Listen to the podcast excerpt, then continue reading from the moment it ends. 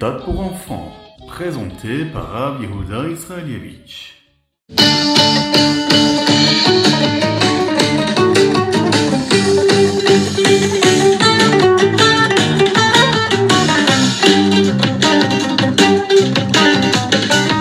L'une des bases de la Emouna, c'est de croire que le Mashiach peut venir et il faut espérer sa venue chaque jour.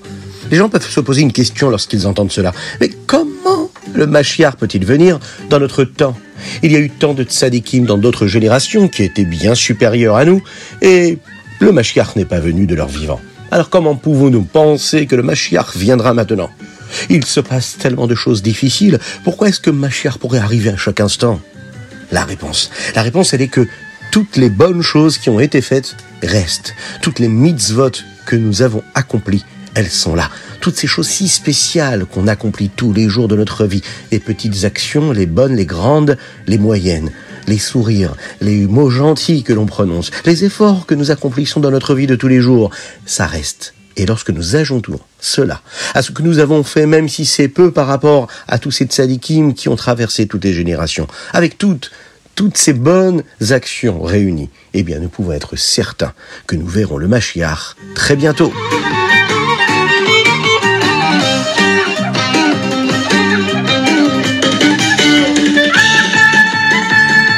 Bienvenue à tous, nous sommes aujourd'hui le mercredi de la paracha de Bereshit. Nous sommes le Chaf Vav Tishri 5784 et nous sommes encore dans Shnatakel. Oui, vous le savez, puisque le mois de Tishri correspond à ce deuxième mois là, qui correspond à une année double où il y a deux mois de euh, Hadar par exemple. Aujourd'hui, dans le Chumash, nous allons voir ce qu'est devenu la création du monde. Au début de la paracha, nous avons appris euh, ce qu'étaient les six jours de la création. Nous avons compris qu'il y avait le Shabbat après les six jours de la création. Nous avons également appris que le sixième jour de la création, eh bien, l'homme a été créé, Chava aussi. Mais malheureusement, ils ont commis la faute du Etz Adaat. Aujourd'hui, la Torah va nous raconter ce qui s'est passé après cela. En particulier, la deuxième grande faute qui a eu lieu après la création du monde l'histoire de Caïn et Evel. Maintenant qu'Adam et Chava ont mangé du Etzadaat, ils pourraient décider de manger du Etzrachaim, ce qui les ferait vivre éternellement, puisque manger le Etzadat leur a donné un Yetzerara, le mauvais penchant. Eh bien, cela signifierait que le Yetzerara vivrait aussi éternellement. Alors Hachem a dû les chasser du Gan Eden et mettre un ange pour le protéger, afin qu'il ne puisse plus y revenir. Avant cela, Adam et Chava avaient cinq enfants. Caïn et une sœur jumelle, et il y avait aussi des triplés, Evel et deux sœurs. Ils ont épousé leur sœur, ce qui était autorisé à l'époque. Evel a décidé d'être berger, car la terre était maudite à cause du chet, de la faute de Etzadaat, et Caïn a lui décidé de continuer à être fermier de toute façon. Ils ont tous deux décidé d'apporter des corbanotes à Hachem, des sacrifices, Caïn a apporté l'une de ses plantes comme corban, mais ce n'était pas la plus belle de toutes ses plantes. Evel, lui, a décidé d'apporter son meilleur et plus beau mouton. Hachem a été plus satisfait du corban de Evel et a envoyé un feu du ciel pour le brûler. Caïn, lui, était jaloux, mais il ne voulait pas admettre qu'il avait fait quelque chose de mal. Donc il n'a pas fait Teshuvah. Hachem lui a dit que s'il le voulait vraiment, il pouvait aussi apporter un corban spécial et qu'il avait peut-être fait l'erreur d'apporter une plante qui n'était pas si belle que cela, mais il pouvait bien sûr se rattraper. C'était à lui d'être une bonne personne et de surmonter son Yetzerara.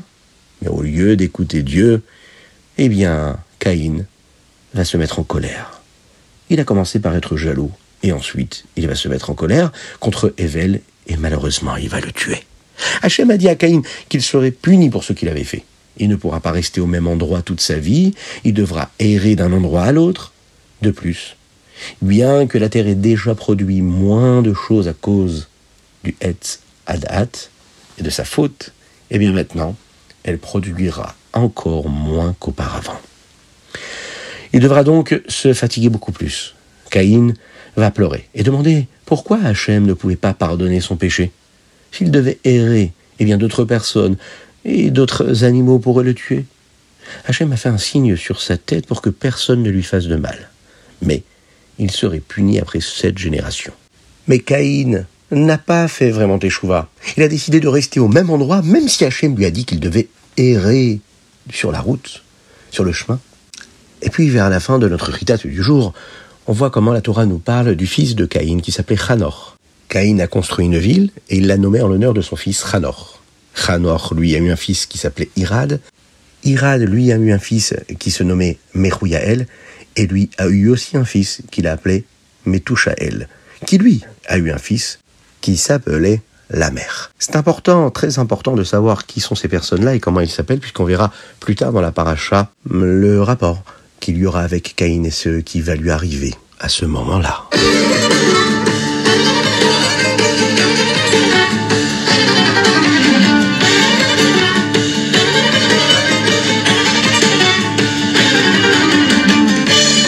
Comment allez-vous aujourd'hui?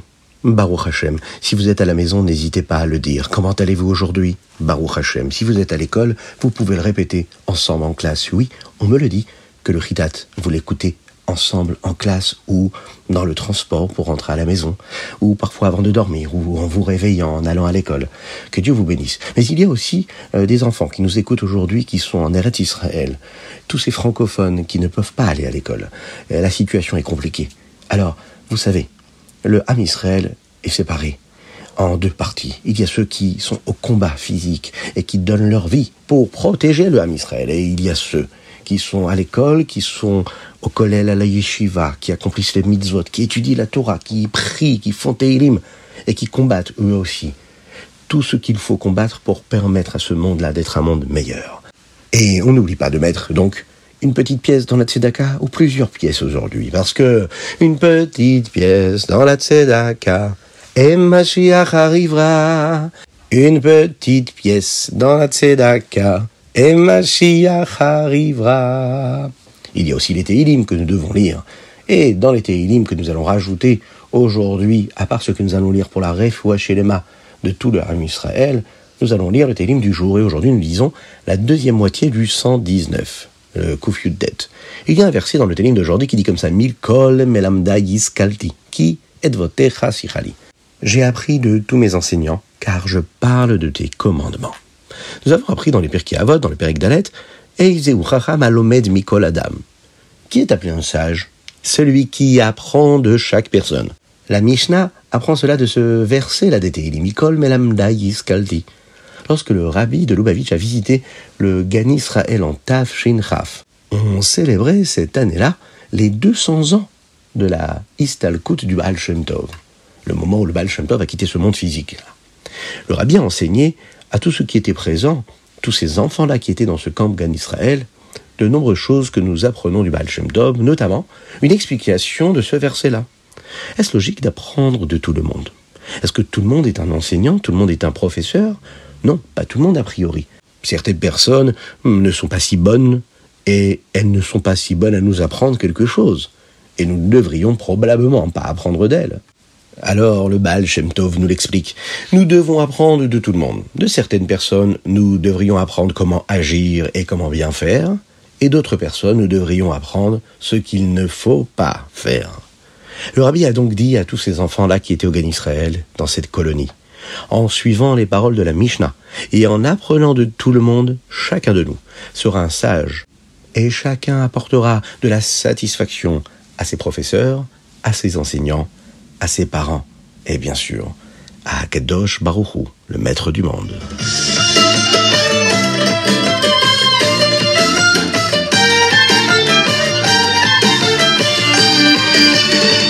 Avez-vous pensé à partager le Ritat hier eh, Faites-le maintenant, c'est très important. Abonnez-vous sur la chaîne YouTube. Cliquez comme il faut pour liker, pour aimer, pour mettre ce pouce-là, pour permettre, grâce à cela, eh bien, être plus présent. Euh, le Ritat, il sera encore plus présent sur les réseaux. Et puis, il sera encore plus écouté, suivi. Et plus de Torah, plus de mitzvot, c'est plus de gdusha, plus de sainteté dans ce monde-là, ici-bas sur Terre, c'est donc plus de lumière, et ce sera grâce à vous. Donc n'hésitez pas. Envoyez-nous également vos dédicaces sur ritat.fr ou également hein, sur le WhatsApp du 06 61 76 87 70. Et nous passons tout de suite au Tanya. Aujourd'hui, nous sommes dans le Y Kodesh Siman Chaf'e. Hier, nous avons appris pourquoi une personne peut se mettre en colère. Eh bien, parce qu'elle n'est pas assez heureuse de ce qu'elle est en train de vivre, parce qu'elle n'a pas assez d'émouna. Si elle avait la foi, elle saurait que c'est Hachem qui fait dire quelque chose de désagréable à l'autre personne, et elle ne se fâcherait pas contre elle. Le Admorazaken nous parle de cela pour expliquer, encore une fois, ce que le Rabbi Israël Baal Shem Tov nous dit.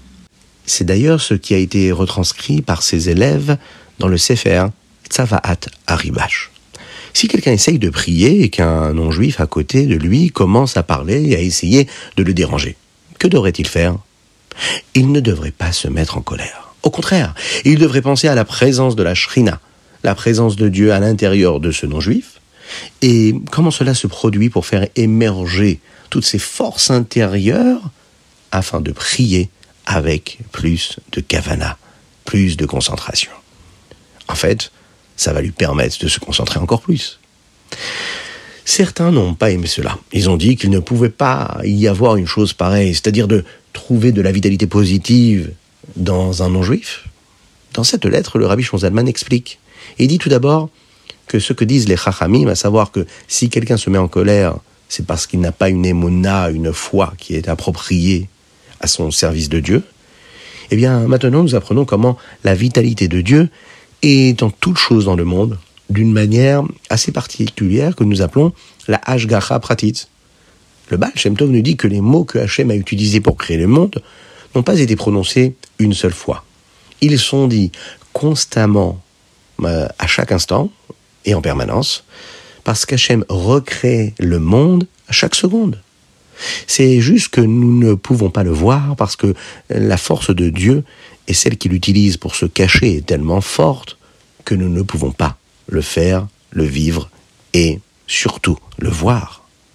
Mais ça n'empêche pas que cela existe. Hachem ne crée pas le monde de la même manière euh, que les personnes de chair et de sang, eux, fabriquent des éléments. Quand nous fabriquons quelque chose, nous changeons vraiment un élément et on le transforme. Par exemple, si nous fabriquons du papier à partir du bois, vous savez que le papier, ça vient du bois, du bois qui lui vient des arbres, eh bien, nous faisons euh, quelque part une transformation de quelque chose qui existait déjà. Par exemple, on va boire un jus de fruit, ben, le jus de fruit vient du fruit. Et, ou bien nous fabriquons des voitures à partir du métal. Le métal, c'est un élément qui existait déjà à la base. C'est pourquoi, lorsque nous avons fini de fabriquer quelque chose, eh bien, nous avons fini. Nous n'avons pas à continuer à le fabriquer pour qu'il ne disparaisse pas. Il a été créé, il reste comme il est. Par contre, Akadosh Baruch a créé le monde à partir de rien. Yesh ex nilo. Donc Dieu doit le recréer à chaque seconde.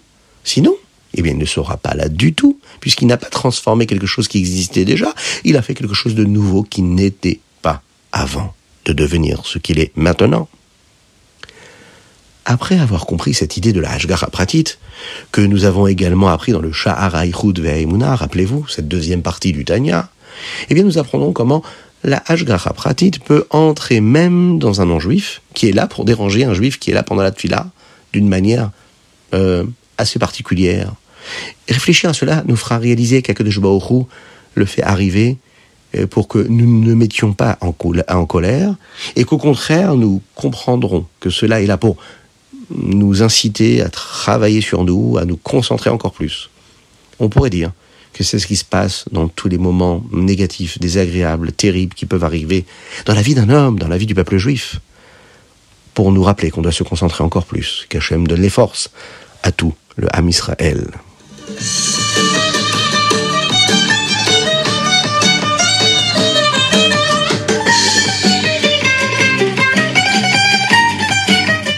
Et nous passons au Ayom Yom aujourd'hui. Euh, il est basé d'ailleurs sur le Tanya. Parce que nous avons appris comment le Baal Shem Tov explique que la vitalité de Dieu fait exister le monde à nouveau à chaque instant. Eh bien, le Rabbi nous dit aujourd'hui que le Midrash nous l'a déjà dit avant le Baal Shem Tov. Pourtant, le Hadmorazaken le dit selon le Baal Shem Tov et non pas selon le Midrash. Pourquoi? Le Rabbi nous expliquait. Le Hadmorazaken voulait que nous nous souvenions toujours d'une date dans le calendrier juif. C'est le Chai Elul. Yutret Elul, 18 Elul, le jour où le Baal Shem Tov est né. Le verset qui nous enseigne comment Dieu donne toujours au monde une nouvelle vitalité, et dit que la vitalité de Dieu est toujours dans les cieux, donnant au monde euh, une nouvelle vitalité. Quand est-ce qu'Akadosh Baruch a créé le ciel? Eh bien, il a créé le ciel le deuxième jour de la création, c'était un lundi. Eh bien, c'était aussi le jour où le Baal Shem Tov est né. Il est né un lundi, Chai Elul. Le rabbi Shmuel voulait qu'il y ait au moins un indice de ce jour si spécial dans le Tanya.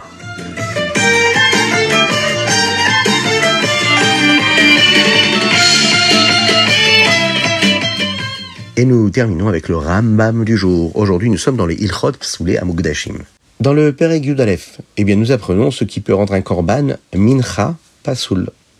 Dans le Perek Yudbet, nous apprenons ce qui peut rendre le korban de Shavuot, shte alechem, que ce soit le lechem apanim ou le korban toda, pasoul. Dans le Perek Yud Gimel, nous apprenons ce que pense le Kohen au moment où il fait la shrita au korban, et ce à quoi il pense, c'est très important, il doit avoir des bonnes kavanotes il y a certaines pensées qui peuvent rendre le corban de sacrifice non valable.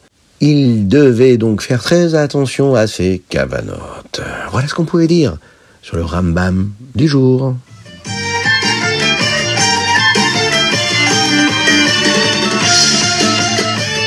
Le Chita du jour est spécialement dédié à toutes ces personnes-là qui se trouvent dans la détresse. Que de jour leur donne de la force et du courage. Le Chita du jour aujourd'hui est dédié à la chez les la guérison totale et complète de Avraham Nissim Ben Sultana, qu'Hachem le bénisse et le protège et qu'il le fasse guérir définitivement.